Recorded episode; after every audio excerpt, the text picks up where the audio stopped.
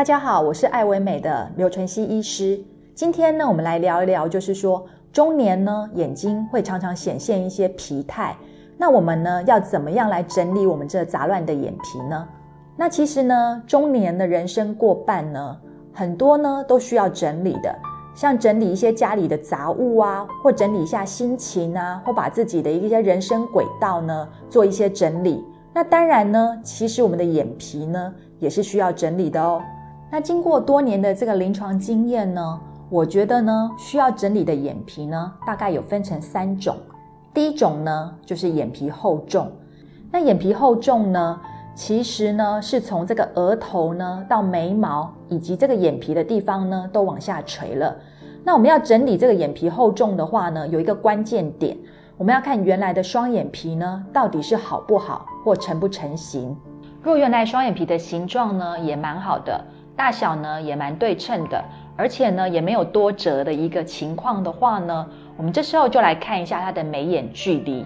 如果说本身的眉眼距离呢是非常窄的，就是说所谓眉压眼的情形，或者是呢它的皱眉呀、或者是这个鼻头的这个横纹呢很明显，这时候呢其实是比较建议做这个五爪的一个内视镜提眉手术。因为我们把这个眉毛呢往上做支撑的话呢，这个眼皮呢就不会显得厚重，而且呢双眼皮也会比较宽了。那如果呢你不想做这个内视镜五爪提眉，而你的这个眉眼距离呢还算宽的话呢，我们可以做这个局部的这个眼部的手术。那我比较建议呢，就是可以做这个眉下的提眉手术。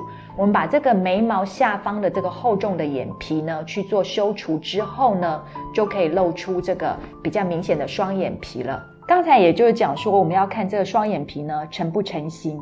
如果本身的这个双眼皮呢并不好，而且非常不对称、多折，而且呢有时候呢前半段有双眼皮，后半段没有，这时候呢我们就必须要再去重新去把我们的双眼皮呢再整理。做出两边比较对称的双眼皮了。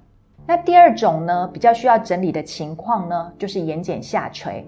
其实呢，眼睑肌呢是附着在我们的眼睑板，把我们的眼睛呢张开，看起来才会有明亮的感觉。但是呢，随着年纪，有可能这个提眼肌呢跟眼睑板的连接呢产生了松脱，所以很多人呢随着年纪呢眼睛就越来越小，越来越张不开。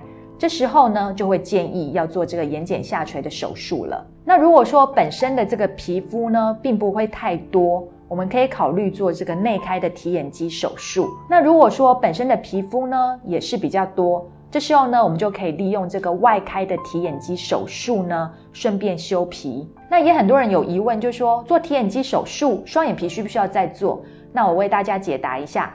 如果是外开的提眼肌手术呢，我们会在这个要形成这个双眼皮折线的地方呢去做切口，先找到提眼肌，然后调整两侧的提眼肌让它对称，也就是眼睛能够张开大小是一样的之后呢，重新固定这个双眼皮。所以做提眼肌手术完以后呢，当然也就会有明显的双眼皮了。或是内开提眼肌的话呢，因为我们只是单纯的从结膜的方式呢去做这个提眼肌的调整，所以呢。做完提眼肌手术之后呢，我们还必须要从外面呢再去做这个缝合式的一个双眼皮了。那最后一种情况呢，需要整理眼皮的呢，就是这个眼窝凹陷。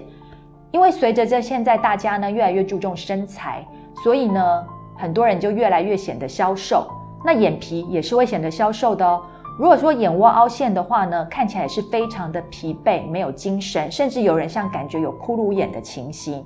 那这时候呢，我们必须要评估它有没有眼睑下垂或眼皮下垂。如果有的话呢，也需要同时做合并这个眼皮的手术。那如果没有的话呢，我们就需要做这个填补的一个方式了。那填补什么呢？大部分呢都是来填补像玻尿酸啊，或者是脂肪。那玻尿酸的好处呢，就是它不需要例外抽取，它可以用这个现成的这个玻尿酸呢去做填补。那玻尿酸呢，它做填补的话呢，也不需要注射麻药，所以肿胀是比较少的。那只是说呢，它可能要定时间的去做填补了。那至于脂肪呢，它必须要从身体的其他部分来做抽取，然后我们再做精炼之后呢，拿出纯的脂肪以后，我们再注射到眼窝。不过注射眼窝的时候呢，一般都不需要过度的矫正，因为如果过度矫正的话呢，眼皮也会显得厚重。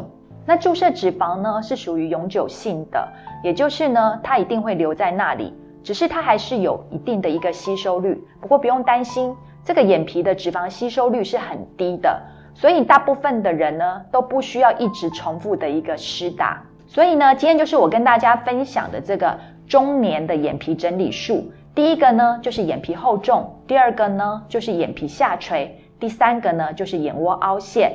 那今天呢，我们就聊到这里喽。纯聊医美，我是刘淳熙医师，我们下次再跟大家分享医美的新鲜事哦。